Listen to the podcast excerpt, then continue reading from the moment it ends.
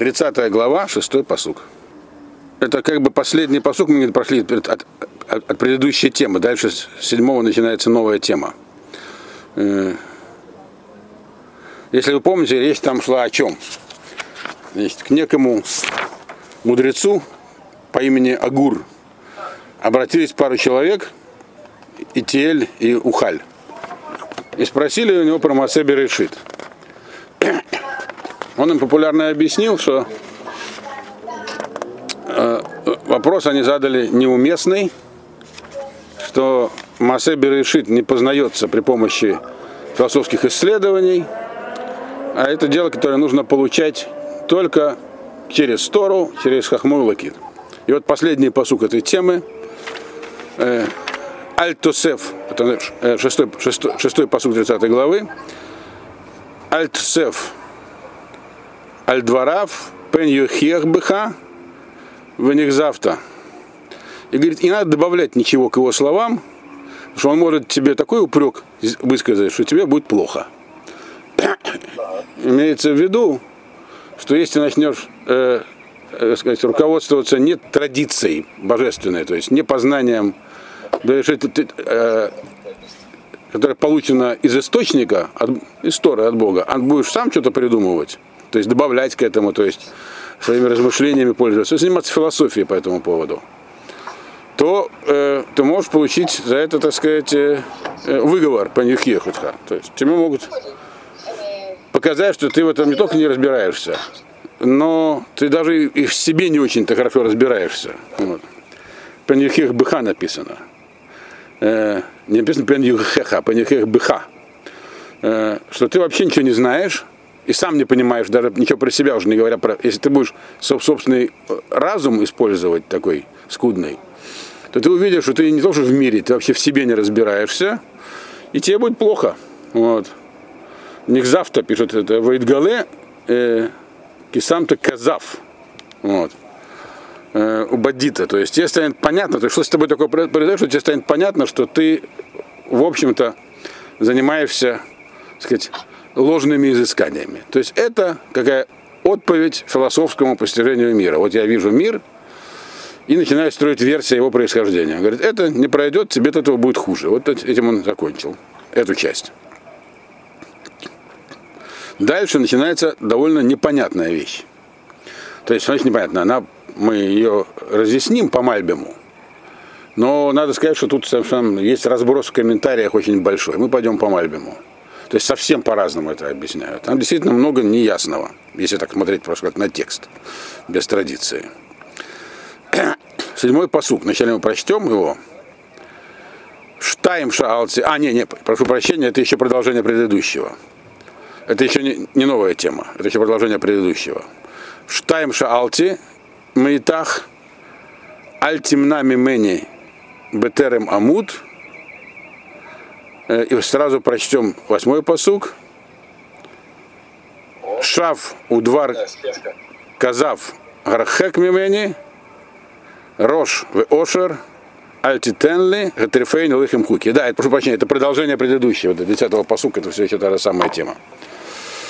Э, значит, две вещи, говорит, я просил, прошу от тебя. Это Агур обращается к Хашему. Говорит, я прошу от тебя две, двух вещей, которые, чтобы, э, как бы, эти две вещи, вещи, чтобы они от меня, чтобы они со мной не произошли, пока не умру, или чтобы я не умер, можно так сказать. Дословно, прежде чем я умру. То есть есть некие две вещи, которые ему не хотелось бы, чтобы с ним произошли. Что это за две вещи? Это вот восьмой посуг всякие глупости и ложное знание удали от меня. Это две вещи. Глупости и ложное многознание, чтобы от меня, чтобы я ими не увлекся. И пояснение этого, он как бы дает э, такое как бы аллегорическое пояснение этого в конце этого посука. Раш в ошер, то есть нищету и богатство не давай мне. Вот а дай мне это лехим хуки, так сказать, дай мне достаточное пропитание, правильное пропитание. То есть нищета и богатство это объяснение того, что он имел в сказал, э, глупости и ложное знание. Давар казав, ложное знание. Удали от меня. О чем здесь говорится вообще? то заложенное знание. Я говорю, что в принципе люди, которые начинают заниматься, вот как очевидно, те, кто к нему обратился с вопросом, вот, два этих человека, э, одного из которых звали Итиэля, второго Ухаль, которые пытаются постичь мир э, сами, они могут э, как бы к двум таким э, парадигмам скатиться. Шав – глупости. Это различные религиозные представления примитивные. То есть есть какие-то боги, есть э, культы, всякие там э, ну, языческие представления о мире. Это он называет словом шав. Просто глупости. Суеверия. А? Все это имеется в виду, всякие эти глупости и ложные знания, это все на э, теистическом, теистическом аспекте, да? Э, пока да. То есть, э, э, ну, нет, э, шав это в теистическом, это религиозное представление, а давар казав не обязательно. Это философские, забегая вперед. Скажем. Пока мы занимаемся словом шав. Здесь говорится вот про человека, который, э, ну вот он пытается постичь мир. То есть есть у людей появляются религиозные представления, самые простые примитивные. Это просто глупости. Вот. Боги Олимпа и, и, и, еще что-нибудь такое там. Человек хочет понять этот мир, как ему в нем жить. Он может создать систему религиозных представлений, которая является э, сугубо э, примитивной. на самом деле она создана не потому, что он примитивный, что надо было как-то это объяснить. Вот если Солнце двигается по небу, значит его везет в колеснице Гелиос. Вот. Хочешь, чтобы солнце двигалось правильно, построй храм Гелиоса, принеси ему жертвы. Если у нас дождь выпадает и дается урожай, значит, ну, есть кто-то там, кто дожди посылает, гром тоже. То есть это ведь э, создается не потому, что они глупые, просто получилась глупость, потому что таков их способ объяснения, он примитивный и простой. Они, с какой-то стороны, они даже, можно сказать, в чем-то умнее, чем тех, которые занимаются философией. Они понимают, что мир так не постичь что это силы, которые нам ну, трудно понять. Поэтому они их как бы фенологически обобщают, дают им названия, но в итоге получаются такие примитивные и глупые религиозные представления. Почему он против, чтобы ему до этого не докатиться? Потому что до этого легко докатиться. Это, в общем, вещь, которая позволяет некую создать модель управления миром, с которой можно жить. Но она неверная, она глупая. Вот. Но у тебя поступательном движении, а в обратном, то есть э, откатиться к этому уже как бы Всегда возможно. Всегда все возможно, потому что человек, который пытается что-то постичь и не постигает, он начинает говорить, ну что, это я не могу, а вот зато у нас есть, я придумаю другую систему. Или кто-то уже придумал, я ее приму. Вот. Факт, что были случаи перехода э, иудаизма в э, паганистические религии, может, по политическим соображениям, там один из ярких представителей Тиберий Александр, внук Филона Александрийского, который из э, ученой еврейской семьи был, а сам стал римским язычником. И даже был прокуратором Иудеи одно время. Вот. И даже был одним из командующих штурма Иерусалима. Вот. Вот. То есть это, поэтому он просит. Ведь э, что говорил про себя Агур? Я говорю, я человек простой, мне эти вещи не постичь. И поэтому, говорит, простого человека может быть откат вот к такому вот э, механистическому, грубому, грубо, грубо религиозному пониманию мира, которое удобно в том числе, потому что оно позволяет, она многое запрещает, потому что когда появляется вот такая картина мира, то она многое запрещает. Там есть масса табу. Говоря, не, не притрагивайся там, к цветущему бутону, удачи не будет, и всякие еще другие такие вещи. Там много всяких, так называемых, суевериями. Но, с другой стороны, она позволяет как-то ориентироваться Хочешь чего-то, принеси жертву. Поэтому в языческом мире э, всегда э, должен быть прямой доступ к предметам, э, так сказать, э, культа. Вот алтари должны быть на каждом углу, чтобы можно в любой момент воскурить. Вот ты же был в Бангалоре, так? Там каждое утро цветы приносят они. Это, типичная, так сказать, поклонческая вот такая идеология. Ну, вроде как, наша точка зрения, глупость, но им это позволяет как-то с миром обращаться. Это он первая вещь, которую он говорит, что не дай Бог мне до этого дойти при жизни. А вторая называется Давар Казав. Значит, Давар Казав это, как, это философское постижение. То есть э, начать осмысление и строить массу теорий и версий по тому, как все устроено. Что мир первоначален, что материя была, что материя действует, существует по своим законам. И вот от нее можно прийти, от, этого, от этих размышлений, к отрицанию вообще божественного присутствия. Потом называют ее давар казав, такие ложные представления. И он их обозначает двумя словами дальше в этом посуке. Значит, вот это вот шав глупости, он называет словом бедность. Это не то, что они бедные, а бедность мысли. То есть они, они говорят, не будем углубляться, не будем слишком много теорий строить. То есть это бедность мысли. Бедность мысли нарочитая, не потому что они не умели думать. Они говорили, не надо думать. Вот мы создали систему, но не надо углубляться, ничего не поймешь. Вот. Такие, такие проявления есть в иудаизме, и первый аспект, и второй. Относительно бедности мысли в иудаизме есть такие течения, которые говорят, это в хасидизме, то, что называется... Смотрите, давайте сейчас э, э, иудаизм э, не, не будем так рассматривать. У нас э, Тора, она признается всеми ветвями иудаизма и всеми разновидностями. Те, кто не признает, это не иудаизм. Я, что объединяет евреев де-факто? Не единое понимание в деталях всего, а признание власти Бога необходимость соблюдать его заповеди. Вот пока человек соблюдает заповеди, он находится внутри. Но человек, э, даже вот. находясь в рамках иудаизма, он может быть в этой парадигме.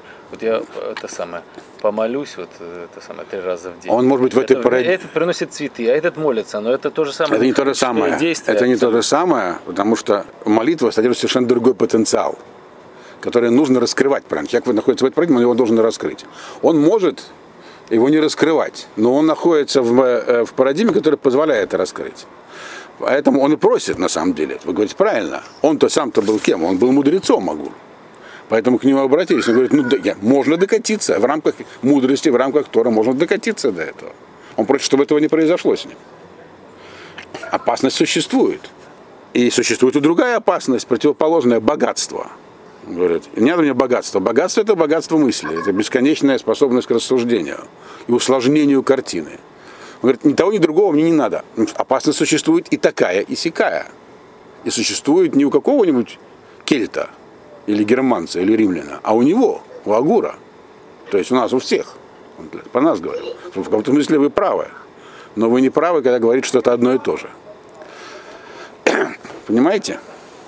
Я думаю, что вот этот простой пан, который вы пытались цветами объяснить, он может вообще даже здесь это нерелевантен, это слишком э, как бы, поверхностно. Он изначально говорит про эти, про эти аспекты. Он говорит, что можно до этого дойти. Внутри, можно внутри, начать с мудрости. Внутри правильного мировоззрения эти аспекты могут возникнуть. Упрощение и усложнение. Тогда оно станет неправильным, если только он на это переключится. Mm-hmm. А чего он хочет, чтобы с ним, как, как надо жить? Лехем хуки дарифейни. Я хочу получать питание правильное и достаточное. То есть то, что я получаю, вот, грубо говоря, канал нужно установить с Богом и его картину мира усваивать и переключать. Не расширять ее, но и не сужать ее. Вот чего он просит. Понятно? Двух этих вещей. И дальше он мысль эту поясняет еще раз, девятый посук. Пен эсба вехихашти веамарти мигашем упен ивареш веганавти Витафасти Шемалукай. Чтобы, говорит, я не, перес, не присытился, и тогда я буду отрицать, имеется, отрицать имеется в виду Бога. И говорить, кто, кто вообще Ашем? В моей картине мира ему места нет, философское. Это если он, так сказать, э, как бы богатым станет, то есть будет много, много мыслить. Э, у Пен Вареш, и наоборот, я могу оскудеть мысли, то есть отрицать все вообще, сложность этого мира. Вы, вы, и тогда что произойдет? Если я украду, так, то окажется, что я сверну имя Всевышнего. Что имеется в виду? Что значит, если я украду? Что я украду? То есть, если человек упростит картину мира до идолопоклонческой, так, то у него отсутствуют заповеди. А если, говорит, я полностью переключусь на вот эту на примитивную систему, то я, говорит, по неволе, отка... не то, что я специально откажусь от Бога, я просто, как вот Гарпрувин говорил, я все это упрощу до идолопоклоннической системы, схемы, то не получится, говорит, я, я тоже откажусь от Бога. Вот. Простой пример, там что-нибудь уголовное дело просто меня откроют, мне придется клясться. А чем я буду клясться? У меня уже другие боги. Вот. Вот. На этом заканчивается. Тем, что есть. О, Так это тоже, то есть, другими словами, говорит, что с той или с другой или стороны я приду к отрицанию Всевышнего. Вот. А до этого он объяснял в предыдущих посуках. Хочешь понять ответ на свой вопрос по поводу Маасеби решит, его можно получить только через божественную мудрость, других путей нет. Вот. И дальше, начиная с 10 посука, тут разворачивается вот то, что я говорил. Непонятная такая, относительно непонятная история. Мальбим, начиная с этого момента, Мальбим делит свой пируш на два параллельных. То есть он вводит здесь новый, новый пируш. Называется э, Дерех Мускаль. Внутреннее понимание, можно перевести. Тут нам придется многое смотреть внутри, бифним. Значит, Мальбим этому предпосылает предисловие, где он объясняет, о чем здесь говорится с точки зрения Машаля, то есть что за история здесь разлагается. И в первых посуках ее вообще не видно. Поэтому многие комментаторы вообще не по- по-другому объяснили, совершенно по-другому. Я сразу скажу, я не, не успел исследовать, откуда Мальбим взял именно этот, это понимание. Значит, там упоминаются разные персонажи в этой истории. Вот. Он говорит, что речь идет, что там сама канва рассказа, она говорит про некого, про некую политическую ситуацию. Он говорит, что этот вопрос, который ему задали, в начале главы было сказано, что к Агуру обратились они с двумя вопросами, так? То есть вначале был вопрос, сказал Итиэль, а потом Итиэль и Ухаль. Ну, Итиэль, понятно, он интересовался Масебер решит. А Итиэль вместе с Ухалем, они спросили его какую-то ситуацию, которая сложилась. В какой-то стране, реально или гипотетически непонятно. В этой стране был царь, пишет Мальбим. Значит, и у него было две жены. Они при этом были сестрами. И они, значит, одной, они были одной матери. И они очень вели себя нехорошо. Они весь на- народ привели в нищету, грабили, э, сценировали убийства, типа таких две Изавели таких. Вот, как бы таких. Только не еврейские были все царицы. Значит, и поэтому были в земле всякие несчастья из-за их безобразий, не было дождей и так далее. Значит, и огонь там все уничтожал, то есть были стихийные бедствия и все такое. Да, и царь этот, он, когда зашел на престол, он зашел на престол при помощи переворота. Он сверг своего отца, э, убил его, и мать свою тоже. Это все Мальбим объясняет? Да, это все Мальбим пишет. Предысторию? Это все Мальбим все это представляет. Она, она дальше из посуков вылезает, но чтобы ее, он ее сразу Да, чтобы иначе- бывает такое, иначе, иначе непонятно, да. А иначе непонятно просто будет. Вот. Еще у него была служанка, которую звали Шмамит. Значит, она была хитрая. Вот. И, мы- и она была не просто служанкой, она еще, так сказать, с царем там немного, так сказать, выполняла еще и другие функции. Вот. И, а у нее был муж, который тоже был царским сановником. В итоге ее интриг и действия ее мужа, они этого царя свергли тоже, и властвовать стал ее муж. То есть там была такая, э, ну такая история, Трехходовка. да, какая-то такая, да. Многоходовка. Значит, и вот начиная с 10 посука, Мальбим объясняет эти последующие посуки, где-то там, не до самого конца главы, но где-то до 15 посука или до 16 это вот на базе этой истории. Значит, там есть понимание, как бы вот, связанное с историей, и есть его внутренний смысл. Это два разных комментария, почти не пересекающиеся. Мы так и будем их проходить. Вот. Читаем. Десятый посук. Аль тальшен эвед эладонав пен якалха вашамта. И говорит, не, не нужен, не должен слуга доносить на своего господина. Э, Потому что он может тебя, так сказать, так достать, что ты окажешься виноват.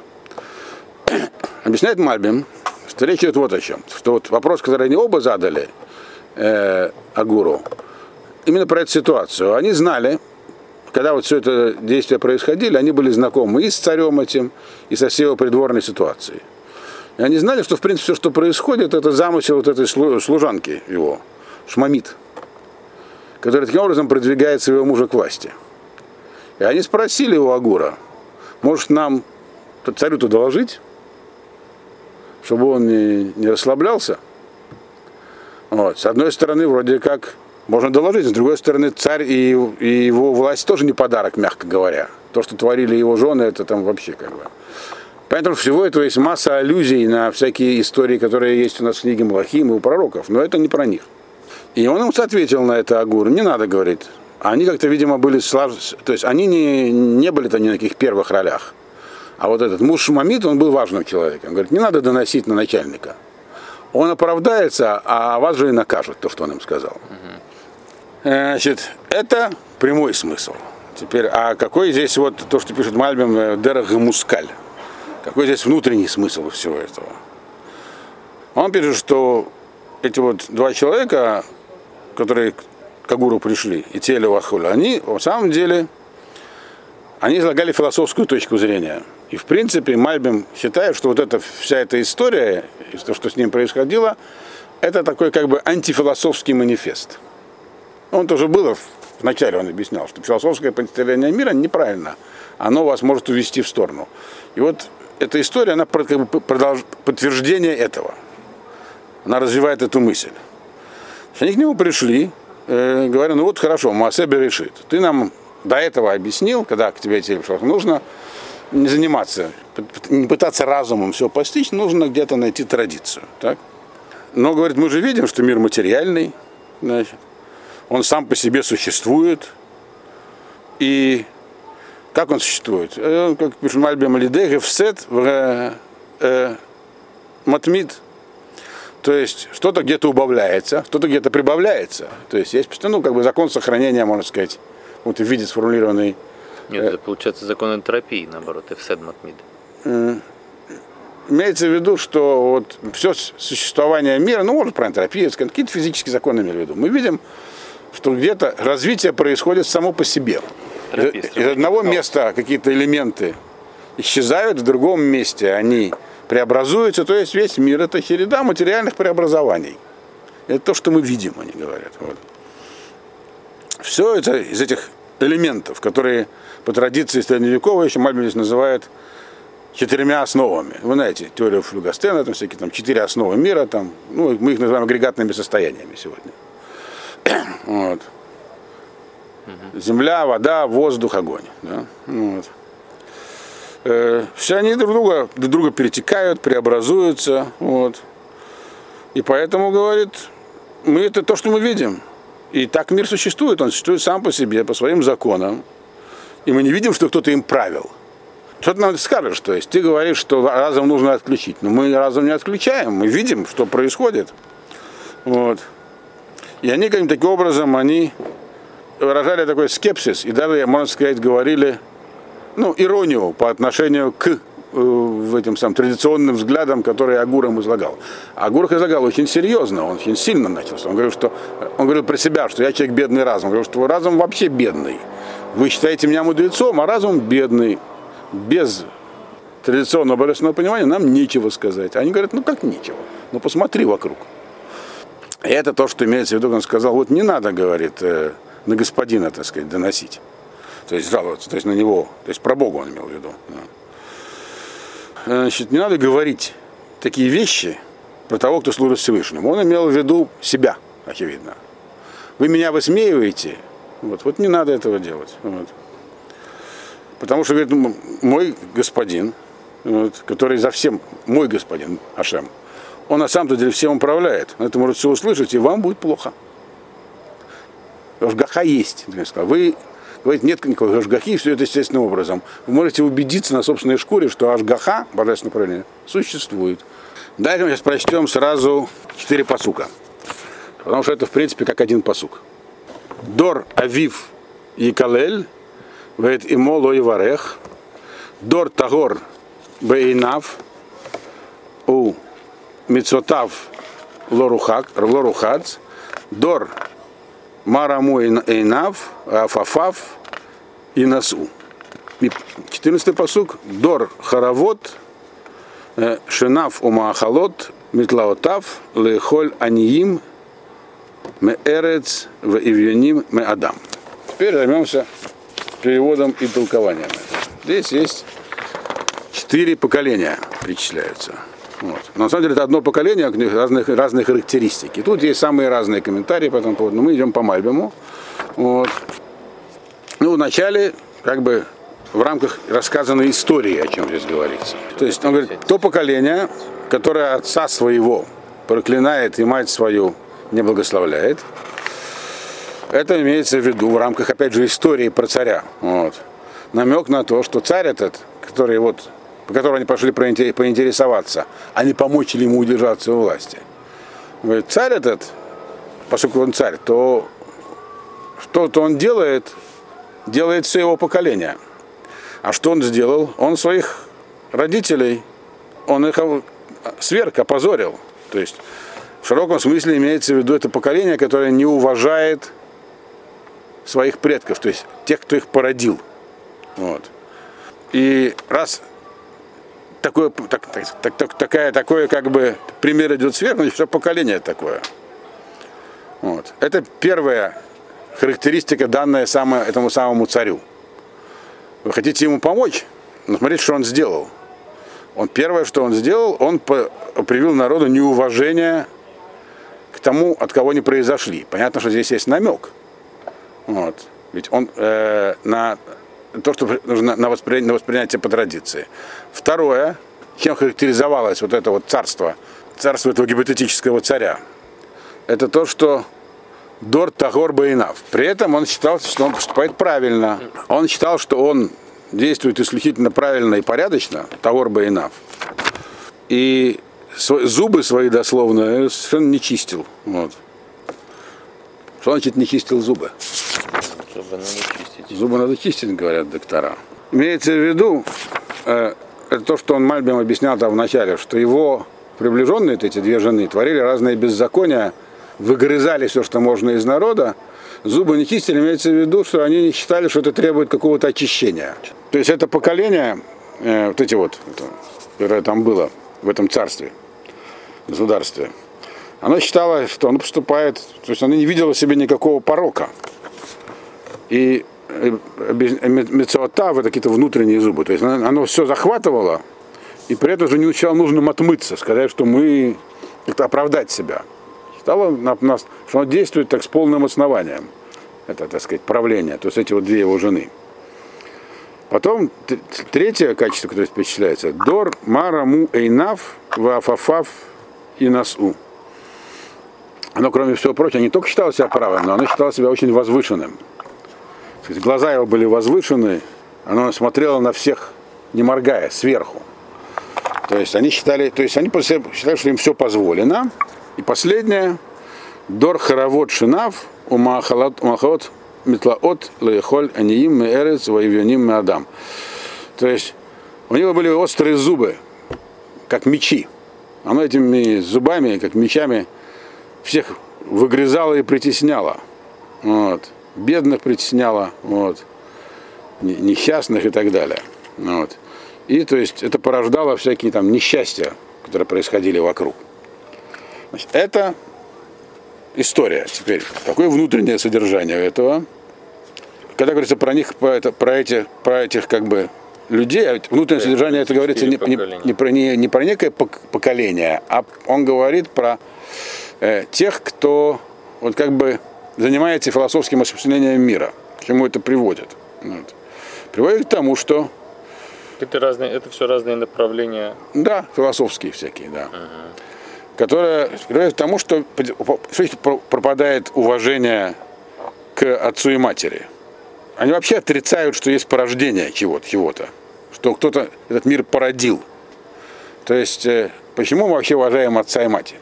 некоторые так, ну Форшин пишет, это появление уважения к Коагамолид, к тому, что есть начало у мира. Кто-то его начал. А когда человек нет начала, то есть философской точки зрения Улам Кадмон, угу. мир сам по себе, он просто был всегда. Ответ из вопроса, откуда он взялся. Правильный ответ – сотворен. Философский ответ – ну ниоткуда.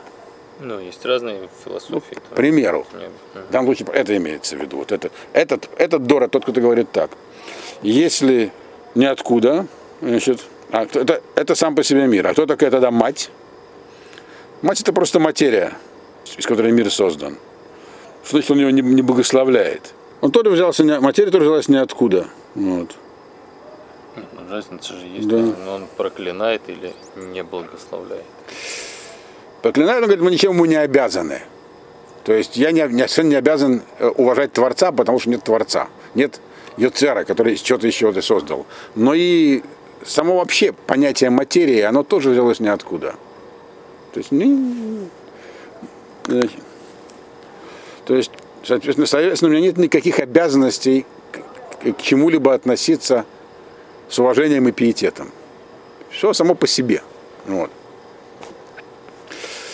Да- Дальше он объясняет, как бы, э, не потому, не, не, объяснять, почему эта философия неправильна, а почему, к чему она приводит в итоге.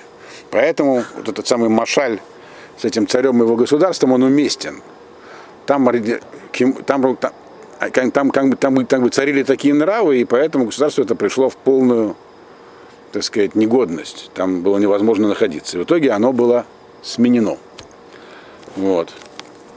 Дальше, когда говорится про поколение, которое вот эти, даже как бы не считает нужным как-то очиститься, значит, потому что они считают, что они и так чисты. То есть, если никто ничему не обязан, все, что, не, все, что ты делаешь, все, в общем, правильно, его нельзя назвать неправильным. Поэтому, Что ты- нече- всё, поэтому что ты делаешь в плане постижения или все, что ты делаешь в плане Нет, практических практических действий? действий. И раз ты, ты говоришь, что постигать мы можем только на основании того, что мы видим. А то, что мы видим, мы считаем, что ничего нет ни начала, ни конца, и оно ни к чему. То есть нас, ни, ни- нас ни к чему, никто не может ни к чему обязать, нас никто не создал, никто не сделал никаких законов. Законы просто есть. Поэтому, в принципе, все, что ты можешь сделать, ты делай. И тебе не в чем оправдываться. Вот. И, соответственно, чем лучше ты с этим справляешься, тем у тебя больше оснований гордиться собой. Это вот то, что написано в 13-м посуке. Вот. И к чему это приводит в плане, так сказать, ну, общественного устройства? К тому, что все просто начинают друг друга грызть. А Мальбом еще объясняет, что вот это вот возвышение глаз, то есть э, гордость за себя, это э, означает, что чем лучше мы можем, как бы, чем, вот насколько наш разум может углубиться, и, и насколько изощренно мы можем картину мира представить, настолько мы велики. То есть чем сложнее, чем изощреннее будет наше как бы, представление о мире, тем больше наше величие. Наш разум нужен должен как можно более остро заточен для постижения вот этого материального мира. Вот. Без всяких ограничений моральных. Поэтому говорится про глаза и про эти самые веки, которые будут все время открыты. Потому что то, что говорил Агур, у нас есть ограничения, данные свыше. А открытые глаза все время это отсутствие ограничений. То есть мы ничем не ограничиваем наш взгляд. Вот. Мы хотим э, предположить как мы- любое самое глубокое, самое, так сказать, невероятное проникновение, самую любую теорию. То есть мы будем, так сказать, смотреть на Бога прямо, не открывая, э, не, не закрывая глаз. То есть, другими словами, вот у вас есть гипотеза Бога. Мы сейчас ее рассмотрим. Кто сказал, что это вообще верно? Вот. Это здесь то, что пишет Мальбин. Ну и последнее, значит, это вот поколение, которое написано, придет к тому, что будет просто зу- зубами, как мечами рвать всех и забирать все себе. Э, Мальбим объясняет вот этом самом в, в своем пируше, который называется мускаль внутреннем, так? То есть, поскольку они от- э, отказываются признавать изначальный авторитет Творца, данный в Торе, вот, то у них нет понятия наказания, то есть они не верят в Схарвеонаш. Если все, если все является исключительно мате- то есть материальной, то есть, другими словами, вот этот философский подход, он неизбежно становится материалистическим полностью, отрицает Бога, а у этого есть следствие. Никакой награды и наказания нет, справедливости тоже нет. То есть это то, что он объяснил этим самым двум этим людям. Но он продолжает свое объяснение, и вот сейчас появляются эти персонажи, которые, как мы знаем, что про них был задан вопрос. И получается, что этот вопрос был двойной. Значит, они спросили, вроде как спросили его, вот есть конкретная ситуация, вот есть государство, так? Там происходят такие-то такие вещи. Нужно ли вмешиваться? Он понял их, что э, поскольку, возможно, одного из них больше интересовало государство, потому что он присоединился к этому вопросу. Но он понял, что они имели в виду также и некоторую Там был подтекст в этом вопросе. Подтекст был философский. То, что там творится, это пример безобразия. Эти люди, у них точно, они не руководствуются никак, никакой, никаким представлением о том, что есть кто-то, кто всем руководит. Они действуют исключительно исходя из собственных интересов, причем без всяких тормозов. Нужно ли в это вмешиваться, они спросили. Вот. Он и он понял, что они спросили его также, а как бы, нужно ли вообще Богу учитывать в этой картине мира, если мы его не видим. Можем все постигать без Бога. Он им, соответственно, ответил, к чему это приведет. Вот. Значит, а теперь он говорит, рассмотрим то, что у вас там произошло. Это 15-й посук. И на этом мы, наверное, закончим сегодня. Последний посук. Лаалука штейбанот гав гав шалош гана. Лотизбана арба лоамругон. Значит, у Алуки было две дочери. Алука это мать этих двух жен. И обои, обе они были гав-гав. Дай-дай. Дай-дай, да. То есть э, они хотели только брать все от мира.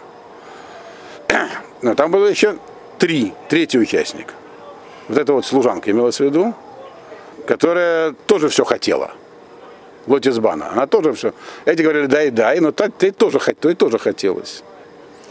Значит, и еще был четвертый участник, который, и, и, и, и все они не говорили, и все они, что они, что их, что их, они все говорили ло амругон. Они не говорили достаточно, они говорили хватит. То есть они были за безграничное как бы, развитие своих идей и желаний. Вот. Кто четвертый участник? Это. Муж этой, да. Он как бы в этом предложении объединяет две эти линии.